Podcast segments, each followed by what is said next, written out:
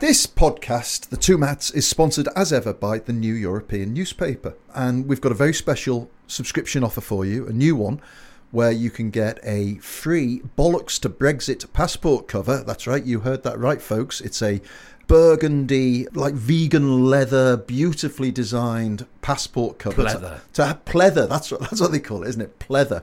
To hide your um, new British blue. The shame of the blue shame, the shame of the passport. blue passport. And you can get your free bollocks to Brexit passport cover free with a subscription to the New European from just one pound a week. So to take this fantastic offer, and trust me, if you like this podcast, you will absolutely love the New European. Go to theneweuropean.co.uk forward slash two matts. That's the number two, M A T T S, and there's a link in the show notes. It's that time of the year. Your vacation is coming up. You can already hear the beach waves, feel the warm breeze, relax, and think about work.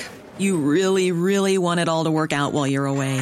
Monday.com gives you and the team that peace of mind. When all work is on one platform and everyone's in sync, things just flow wherever you are. Tap the banner to go to Monday.com. Hey Dave, Yeah, Randy. since we founded Bombas, we've always said our socks, underwear, and t shirts are super soft. Any new ideas? Maybe sublimely soft. Or disgustingly cozy? Wait, what? I got it. Bombas. Absurdly comfortable essentials for yourself And for those facing homelessness. because one purchased equals one donated. Wow, did we just write an ad? Yes. Bombas. Big comfort for everyone. Go to bombas.com slash ACAST and use code ACAST for 20% off your first purchase. I'm Matt Kelly. And I'm Matt d'Ancona. And this is the two matts for the week ending Friday, the 7th of July. Uh, and we're both here to give a new European view of the week's events in politics and a bit of culture as well. Very much so, and a big welcome to our listeners. We're delighted to have you with us. Thank you, by the way, to Thank you. all of you who've tuned in Big because thank you. I was really happy to see us feature in the podcast charts. Yeah, we are the wham of podcasting. With, I don't think Wham were that successful straight off the hoof. No, they weren't. They were kids, you know? they were just yeah. kids. They could only only hope They could only for scratch suc- the surface. Only hope for success you know, like this. Yeah, wake me up before you go, go. "Ah." Well, let's hope they've not gone gone already. No, no, no. So, Matt, what did we talk about this week that people are about to listen to? We hope. we talked about the minuscule status, both physically and politically, of Mr. Rishi Sunak, Yeah. uh, and how the party is being engulfed by very strange Yeah. nationalists who are easy to mock, but actually it's it's a worrying trend in conservatism. How So the sort of tectonic plates of the it- Tory it's a- party it's are becoming moving. a party of identity, Yeah, not yeah. the economy. And we also talked about social media. Mark Zuckerberg's challenge to Elon Musk's Twitter. Yeah. and um, we discussed Musk mocking Zuckerberg and, and talking about the false happiness of hide the pain. Hide the pain. That'd make a good uh, hide the pain. make a good title for the show. So this is the two matts, episode three. Hide the pain. Hide the pain.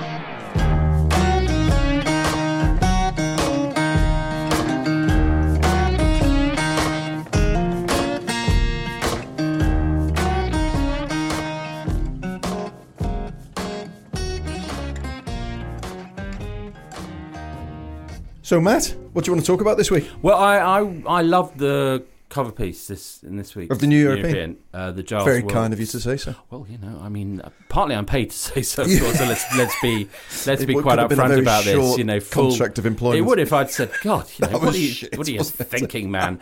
Uh, no, I loved it, and I thought it was very incisive and in, and, and and intuitive about what's gone wrong with Yeah. Rishi because We should explain to the to the handful, I'm sure, the handful of listeners who haven't, number. who haven't subscribed yet to the New European, that it's a a photograph uh, of a of a big desk with a big telephone and a big flag, except they're not really; they're just normal size. They're a very Yes. very small Rishi Sunak yes, beneath the headline "Little Britain" and how Rishi has diminished the UK. Giles nails it, which is to link it into the 1980s, which I think Yeah. is a really intelligent way of doing it. Because the thing that has always struck me as the kind of most telling thing about Rishi Sunak is that when he was at the Treasury as Chancellor of the Exchequer, he had behind his desk a picture of Nigel Lawson, Yes, which is very odd when you think about it, because Nigel Lawson was uh, chancellor in the you know mid to late eighties, which is a long time ago. That's right. And and not your natural pin-up material. It speaks to the actually one of the the worst problems the Tory party suffers from, which is the notion of the unfinished Thatcher revolution. Yeah. And he Sunak is a absolute example of that. And I think that's one of the reasons why what we're witnessing at the moment is not just the sort of decline and fall of the post Brexit Conservative Party, but the end of a kind of imperial period that began in 1979 and is now, I think, drawing to a close. Yeah. Um, but, you know, Giles really sort of nailed it and how Sunak has a sort of series of beliefs about growth and so on, which are, you know, totally have their roots in the um, Yeah. in the 80s. But what he doesn't understand is that the 2020s are totally different. And, and well, that was the most depressing part of the piece, really. And it, you know, there's no getting around from it. It, it was a depressing read because what he was saying, he said, you can draw comparisons with the 80s if you like, you know, and, hmm. and in many ways, you know, where we live now and at the time we live now is immeasurably superior to living in the 80s when Yes. lots of things were very miserable, high unemployment, you know, a sense of kind of real malaise and none of the sort of and, and, and massive dysfunction between geographies, regions in the country. You know, you talk No, about awful. leveling Yeah, up no. now. I mean, it was step back in time and, and no go you know, zones for police. We're literally talking about a period of time when the Conservative government was talking about running Liverpool down, for instance, just closing social you know. segregation. Yeah. Really. So, Um, so, he- so he makes the point that actually our standard of life and the way of life we've got now is immeasurably better than it was in the eighties. But the good thing about the eighties, from one small perspective, was that there was a sense of purpose and ambition to Yeah. all the pain. No, definitely. That the you know whatever you think of Thatcher, and I've got very strong views about Thatcher. But whatever you think about it, at least she had a vision that this is going to be very painful, but it's going to get us to a place Yes. of growth.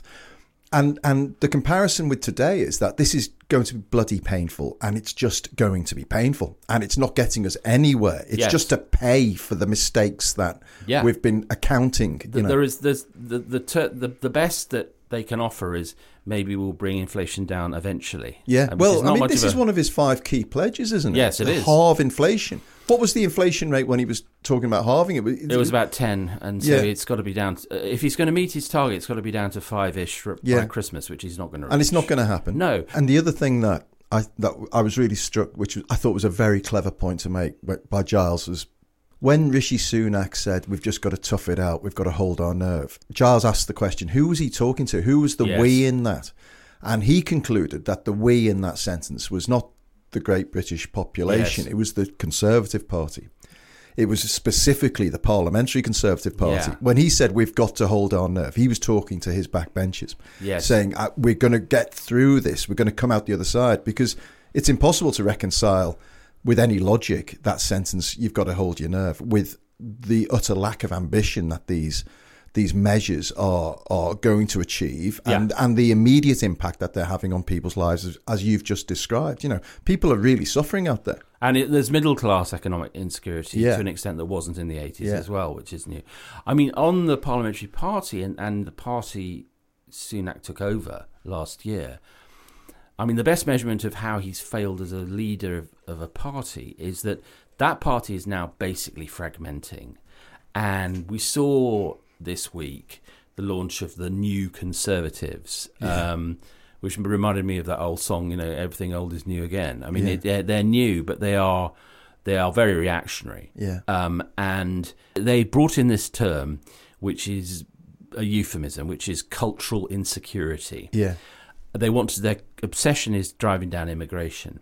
But what was interesting was they launched this 12 point uh, immigration plan, um, which included things like no recruitment of care workers from overseas. Now, there are about 165 vacancies in the care sector. Yeah. It's broken, right? So 165,000 no, it's 165,000. Yeah, sorry, yeah. and so to actually say no recruit is, is is is insanity.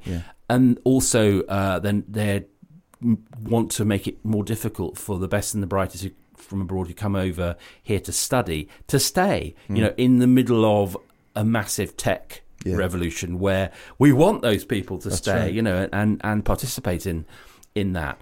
Um, but what's really interesting about that, I think, is you see the Conservative Party, which used to be predominantly a party about economics, becoming predominantly a party about culture and identity. Yeah. Did you read that David Aaronovitch piece in the in Prospect this Very good this piece. month Yeah, very about good piece. and that was his visit to that conference they had, the NatCon. NatCons, the yeah. National Conservatives. And you know, he was he was on the money. He was talking about a group of people who were presenting a picture of Britain that bears no resemblance to reality. You know, they're talking about a Britain lost in sort of cultural mar- Marxism and narcissism and all, all of this. People are just out there trying to get on with their lives. You know, they're not Yeah.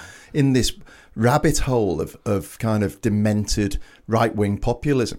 And and what, what I also thought was interesting about that piece was he made the point that they draft in people from uh, you know Trump MAGA people from the from America and and and, And they lots of them as and well. lots of them and all of these think tank people and then these sort of dimwits on you know GB News and that you know Darren Grimes and Toby Young and all that ilk and and as an ensemble they sit there in this conference hall and present a picture of Britain that is absolutely absurd but they all believe they all feed off their own kind of they they, they do, fumes, you and know. and th- there's a weirdness to it, which is it's actually a very old-fashioned view, which is this belief in essentially in economic self-sufficiency, or as the Nazis called it, autarky. You know, Yeah, yeah. Um, and and the idea that you can be economically self-sufficient Yeah. in in the 21st century Yeah. is is hilarious. It's actually Yeah. not worth taking seriously, but they believe that they think that the answer is stop the immigrants coming in and upskill people to do the work that they're coming here to do. And it would all be so laughable and entertaining if it wasn't for the fact that these people are now having a gravitational effect on the direction of the Conservative Party in general. Totally. I mean, they are.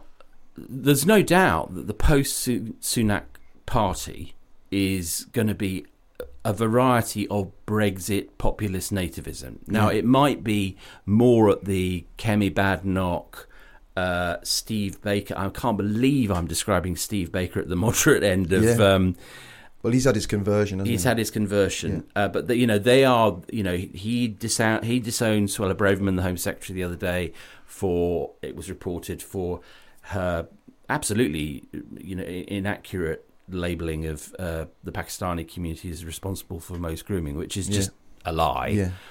So Baker's distanced himself from Suella Braverman. So that there's the bad, not brave Baker end of the Brexit nativist Yes. world, and then you've got the full-on, Yeah.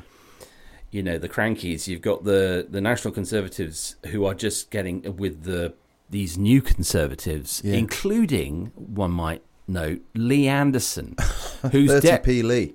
right, but he's deputy chair of That's the right. party. That's right. His job is to get Rishi re-elected. That's his. That's Yeah. his job. Yeah. And yet, I mean, he stayed away from the launch on Monday, Yeah. but you know he's part. He's he's front and center, and you know, I think Danny Kruger is the the notional leader Yeah. of of the New Conservatives, but Lee Anderson is the sort of engine behind it all. Meanwhile.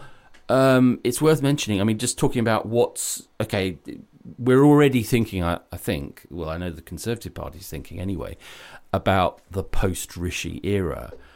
Um, we should bring in the fourth Matt because there's us, Yes. our glorious producer Matt Hill, and in the manner of the Cambridge spy ring, the fourth Matt, who I don't think would necessarily like to be Make included great with our Graham number. Greene, Graham follow-up, is it it? exactly The third man and the fourth third Matt. Matt, exactly. Um, Matthew Goodwin, Yes. um, who wrote a book earlier this year, published a book earlier this year called Values, Voice and Virtue, which actually was the subject of my first column for the New European. It was. Uh, so thank you very much, Professor Goodwin. Um, which posited that Britain is being overtaken by evil liberal elites and everything, and uh, woke blobs, and Yeah. you know, you know the story, which is ironic, really, because I mean, actually, it's being run by a Brexit lead.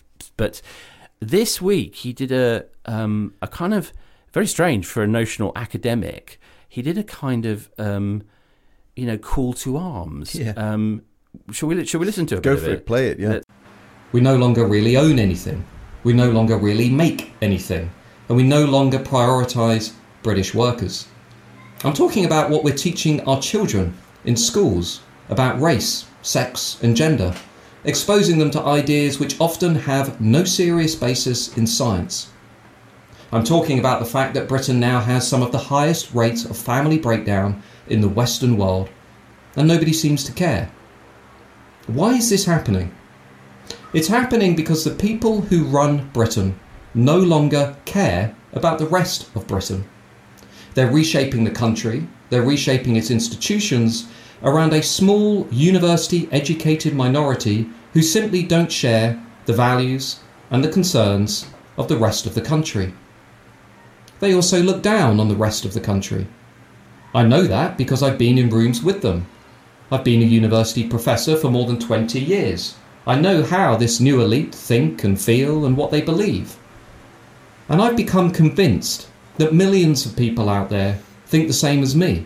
That's enough of you, fourth Matt. So that it, I find that all a bit depressing, you know, and just Well, just depressing. I mean, Yeah. doesn't it make you want Yeah. Throw something at the laptop? I mean, it's throw something at him. at him. I mean, it, it's it's it's an extraordinary word salad Yeah, because basically he's just brought together a whole bunch of ideas and thrown them into one kind Yeah. of speech. And he talks about the people who run Britain.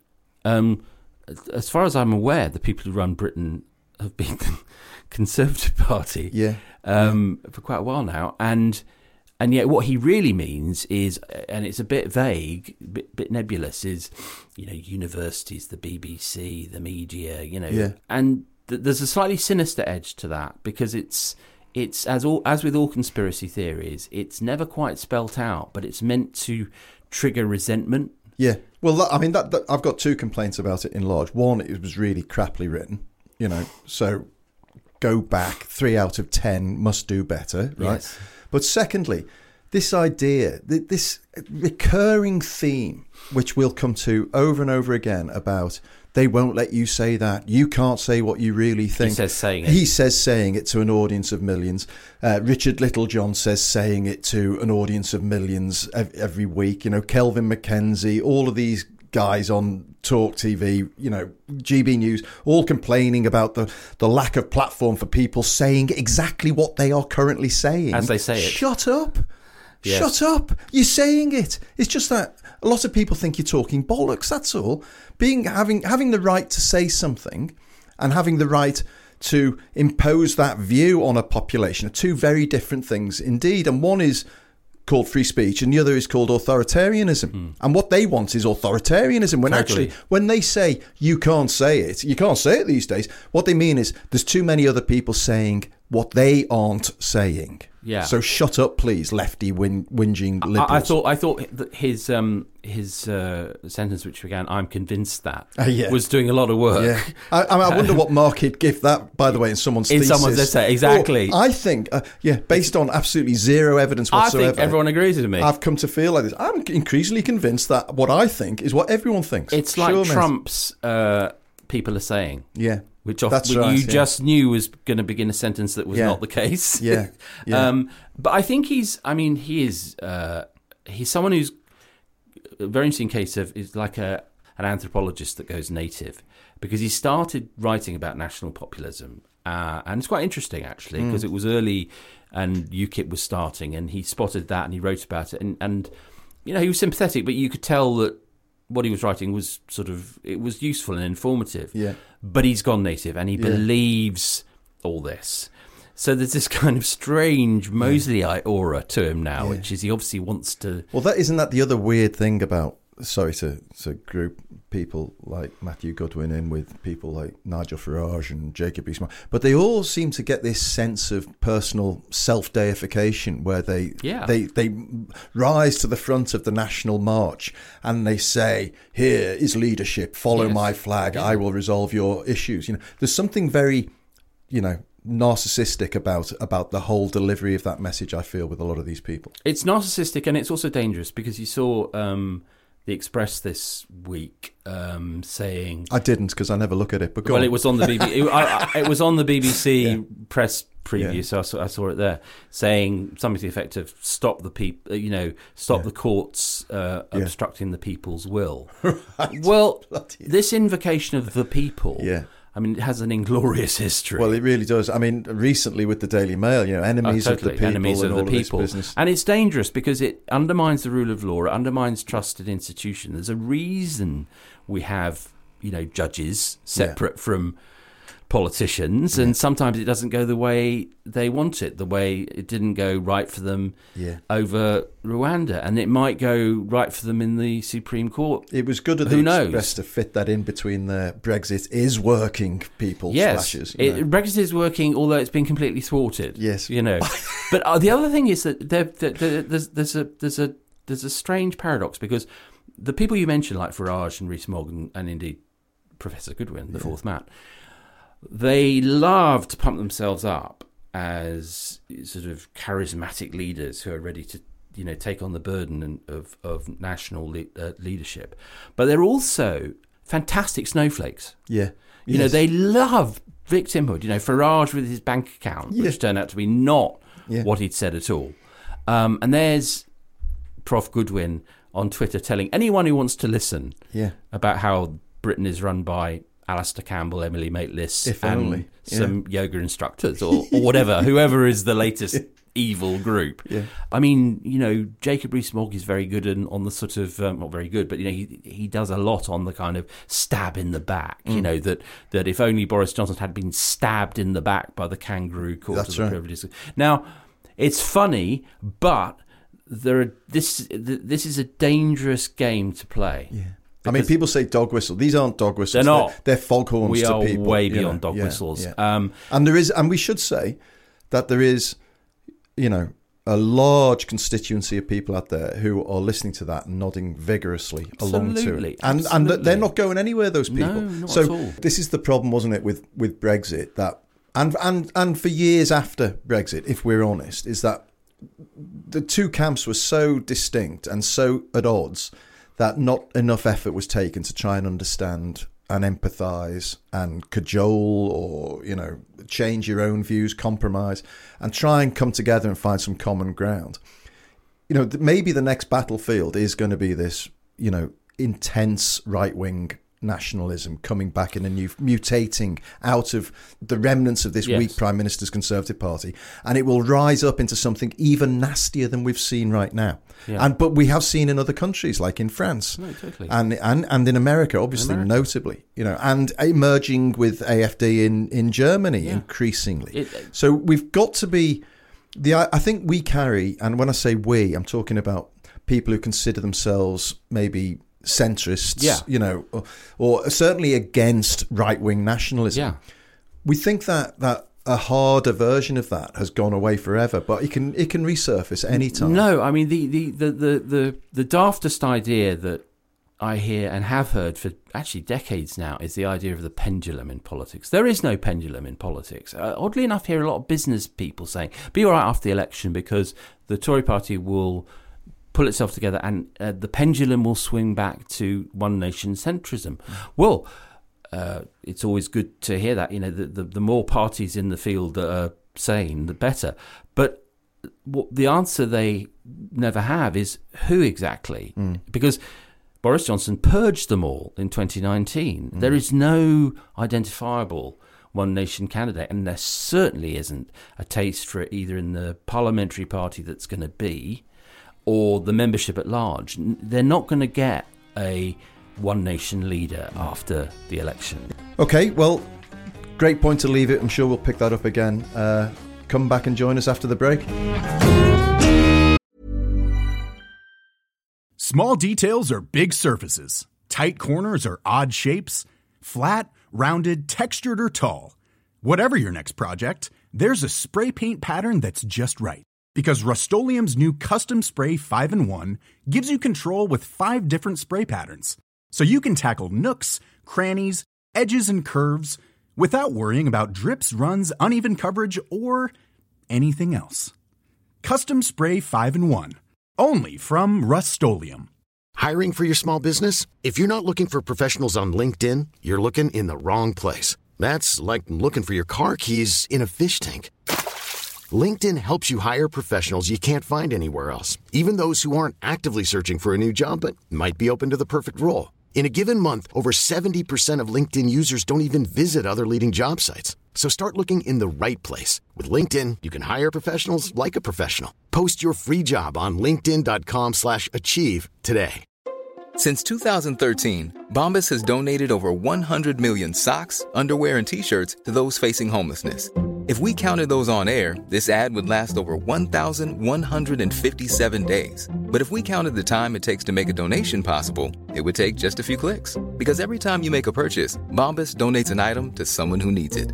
Go to bombas.com slash ACAST and use code ACAST for 20% off your first purchase. That's bombas.com slash ACAST, code ACAST.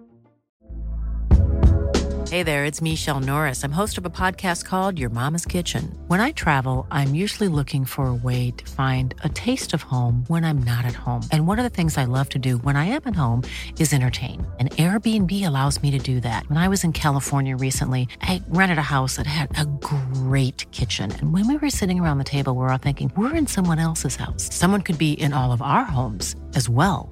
If you have a home, but you're not always at home, you have an Airbnb.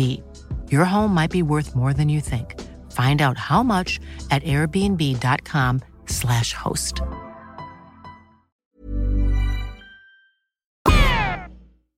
So, Matt, what else on the agenda this week? As you know, I, I lead a crazy and wacky life. You do? But in reality, You consume, let me just say, you consume more media than any individual I've ever encountered.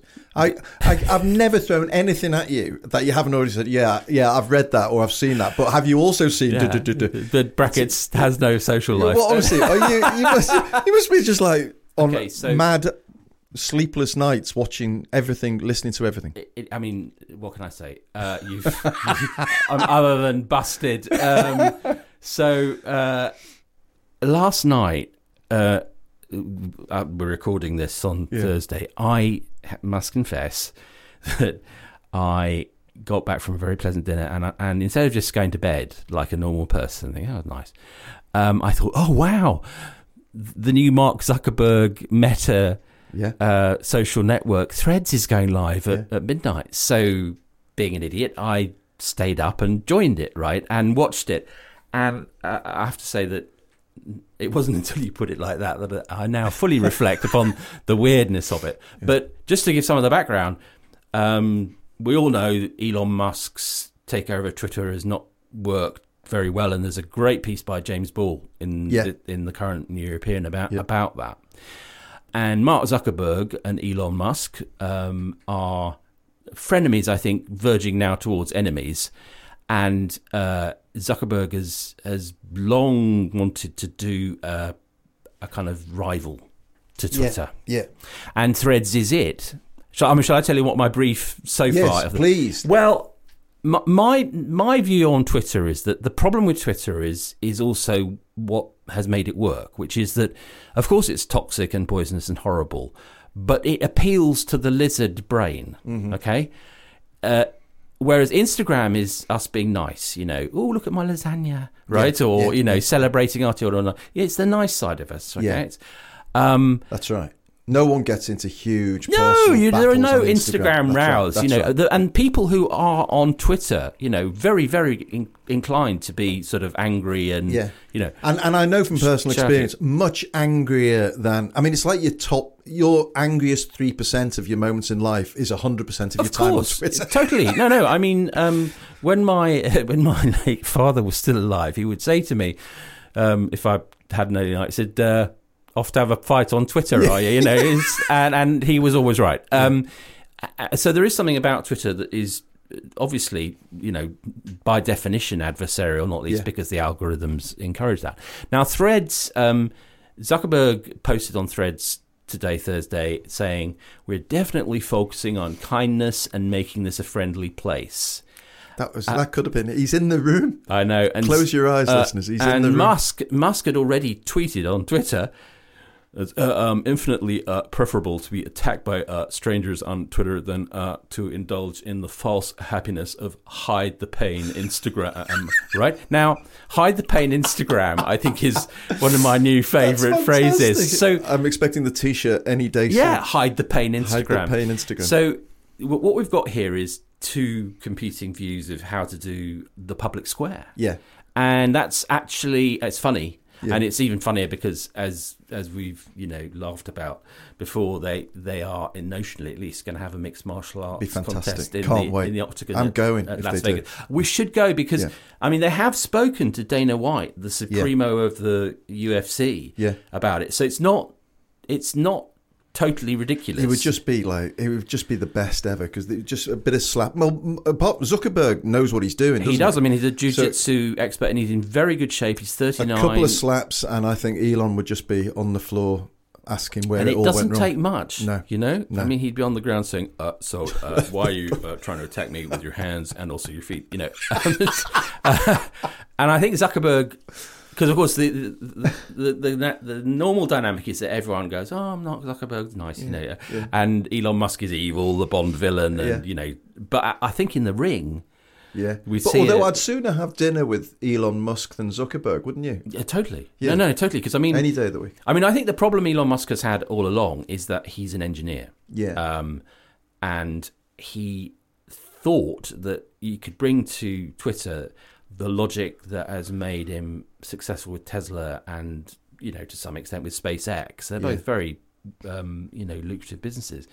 Apart from as, as well as apart from their Well, and impre- you know, and impressive. impre- impressive entrepreneurial. in any anyone's book. But yeah. but Twitter is a you know it's it's it's crazy town. I mean you Yeah. know it's not an engineering No. uh, project, and I think it baffled him because he likes trolling. So I think he thought he would be the kind of jolly master of ceremonies, you know, and hurl chaos into didn't he call himself Chief Twit or something? like that yeah, and and Yeah, yeah. uh, you know he's he's had to resign from that and Mm. um, brought on a new chief executive, Linda Yaccarino, Yeah. who's got a background in advertising, and he hasn't really nailed the business model. So, So, well, this is this is where I think Zuckerberg's got a chance, and maybe we disagree on this. We'll we'll find out in a minute. But speaking as the owner of a business that has a Twitter account, the New European, Yeah. and we got 130,000 followers or something like this, they're now asking us to pay, I think it's 1,100 quid a month for one of their ticks. Yeah. And now if you can't, if you don't have one of the ticks, there are certain things you can't do. So it's it's becoming increasingly less useful to us as a business. And Yeah. there's just no way it's worth 1100 No, quid a month anyway. So, you know, I'm now, I've been asking myself, why are we on Twitter in the first place? You know, and there must be lots of people thinking this. You know, it's not always good for your brand or reputation.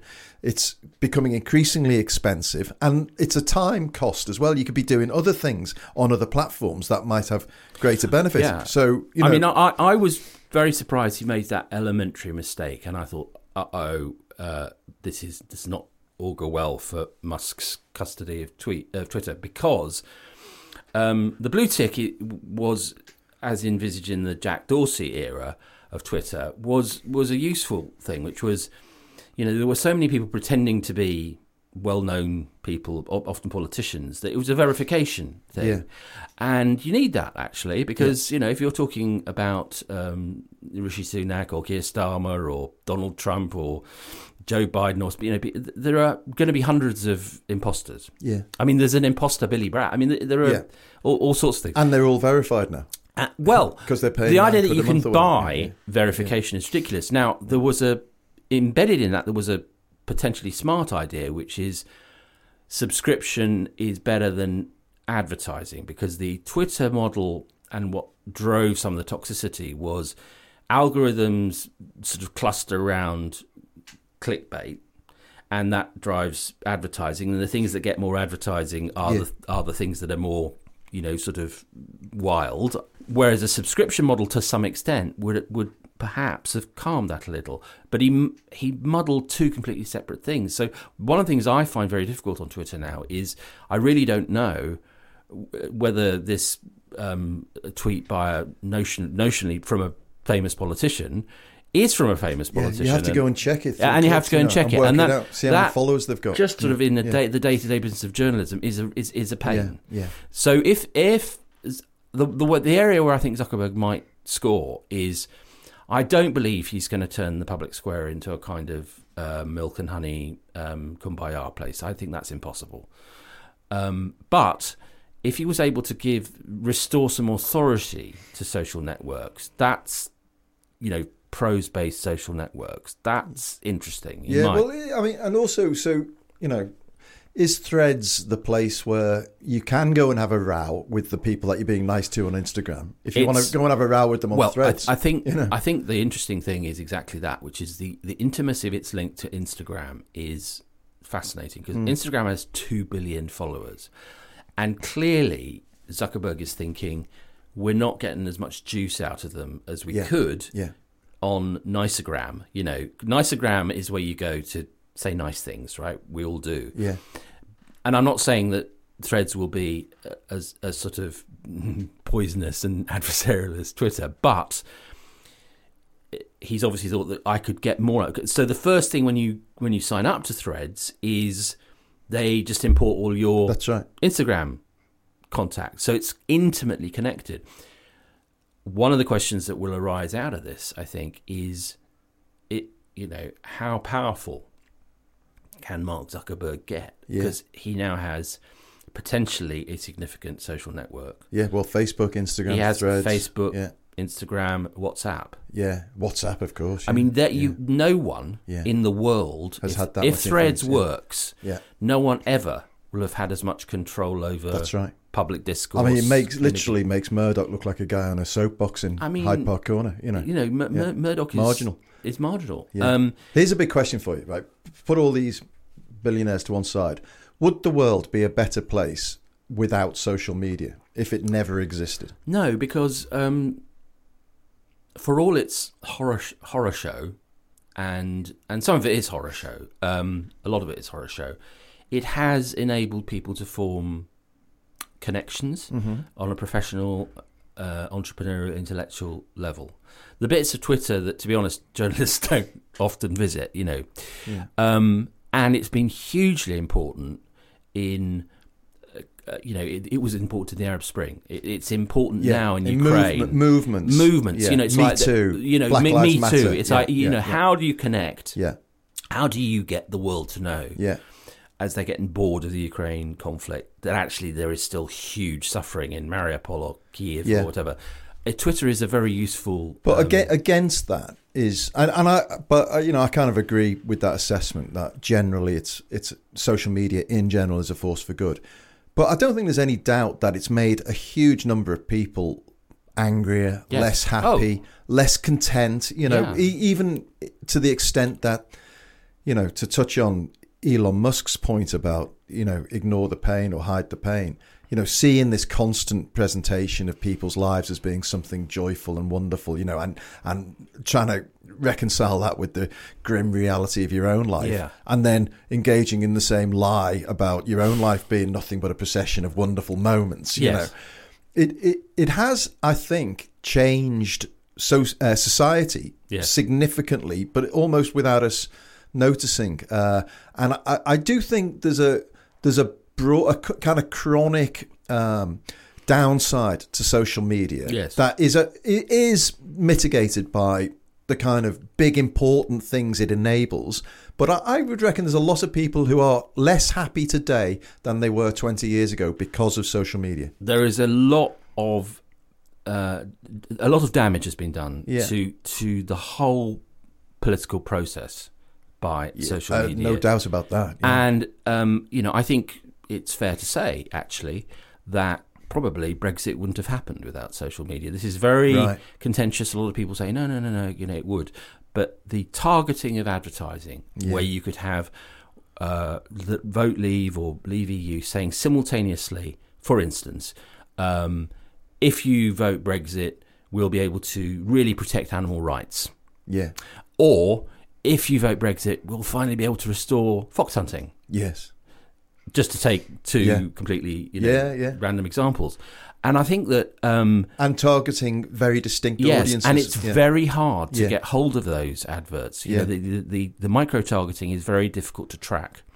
So James Ball makes this point very well, I think, which is that 2024 is probably going to be a huge year for elections in the UK, on the continent, and finally in November in um, in the US.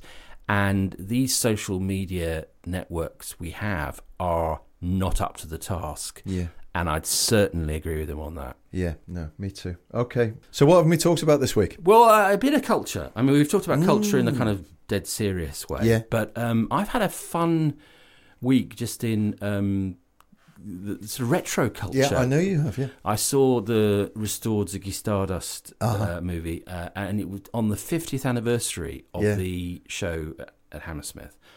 And it's beautifully restored, and uh, it was wonderful to watch. And you know, uh, it's not particularly original or incisive to observe that he was a genius. Yeah. And uh, I mean, I've seen the, I've seen, I've seen The the, old, the original yes. many times. yeah.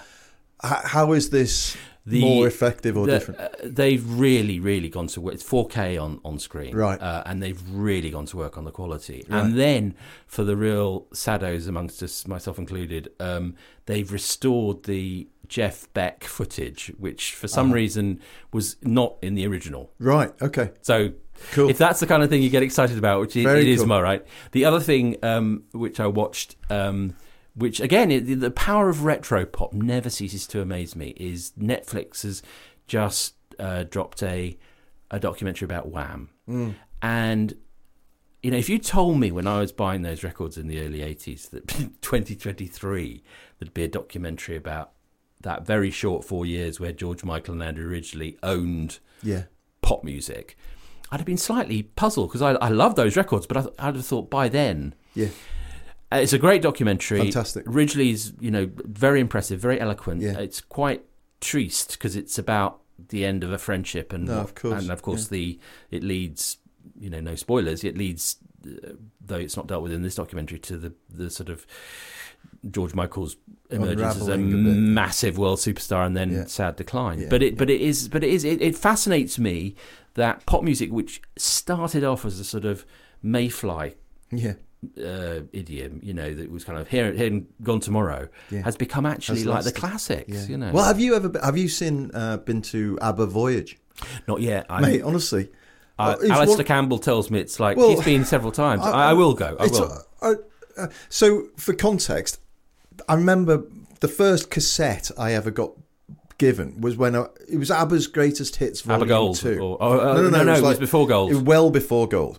This would I'd have been about eight years old, Oh, I okay. guess, something like this. So it would have been 77, 78, something like that. I remember my granny parking in Waterloo Road in Crosby. There was a record shop in Crosby. Going in and seeing this on the wall, I can remember it like yesterday. No. And with the grey cover and buying it and listening to ABBA, and I've always loved ABBA. You know, oh, ABBA, not- brilliant. fantastic, Perfect pop. mate. When you go and see this, I don't want to sound like a PR man for ABBA Voyage, but it is something else. I mean, it they are there. Yeah. they're there in front of you. They're not holograms. They're people. Yeah. You know, there's one very weird moment, and it's for a second where one of the women backs up as she's dancing, and you can see her backside sort of buffers a bit. It kind of pixelates, and it's that. But I, I only mention that to to tell you just how how disturbing that is yes, within yeah. that what you're actually seeing. And there's a live band playing to the side, and the auditorium's amazing. And I think the auditorium is kind of portable, so it can collapse and get taken to other cities. But if you if you uh, if you're of our age and you're an ABBA fan, definitely try. I will definitely see see it. it. I mean, the hologram thing is amazing. And uh, just to add to our cultural, Yeah, uh, you've had a big week. You've had a big week. well, so I saw. Jarvis Cocker at Finsbury Park. Uh, top marks to Jarvis Cocker, less marks to Finsbury Park as a venue. You had Really? to queue for about an hour and ten minutes for a beer. It was awful. Hackney Council, get your act together. It was yeah, pull your, pull your finger out. Yeah, uh, but also tonight I'm going to see The Boss. at Where are Hyde you seeing Park. him? Hyde Oh. Park. Yeah, I gather that. so. set- I've never seen him live, and I'm a I saw him at, I'm at. Glasgow a Yeah. bunch of years ago, and he was absolutely amazing. Yeah. And people who've seen him recently tell Yeah. me that he's in storming form. This is Bruce Springsteen, in case people don't know who the boss is. the boss. But, yes, yeah. Uh, um, But yeah, It's complicated because, of course, Matt Kelly is the boss. I the am new the Euro- boss. the new Bruce Springsteen but is and the, boss. the, the, the, big, big boss. It's. yeah. I mean, he is kind of. He's Yeah. the person in a way who, um, more than anyone, in pop culture that we're talking about. I mean, Elton, I suppose, is up there. yeah. But the st- and the Stones, but the stamina. I mean, the, you know, well, listen, here's a controversial point of view. Everyone raving about Elton, who I love, who I went to see at Madison Square Garden for Really? my 50th birthday. That's a very great. kind of my a great wife. way that to was celebrate great. it. But I was sitting there thinking, what's the difference between Paul McCartney and Bruce Springsteen and Elton John? Of course, Elton John didn't write any of the words to his songs. No. So I do not think Elton John is qualified to stand in that ultimate pantheon of rock gods because It's interesting, isn't he it? didn't because write anything. when you were listening to all those, you know, amazing, you know, banger after banger after banger Yeah. at the Glastonbury set, you're right. The music is magnificent and the performance is magnificent. But Everything. what makes Tiny Dancer Is one of the, the greatest songs of all time Yeah.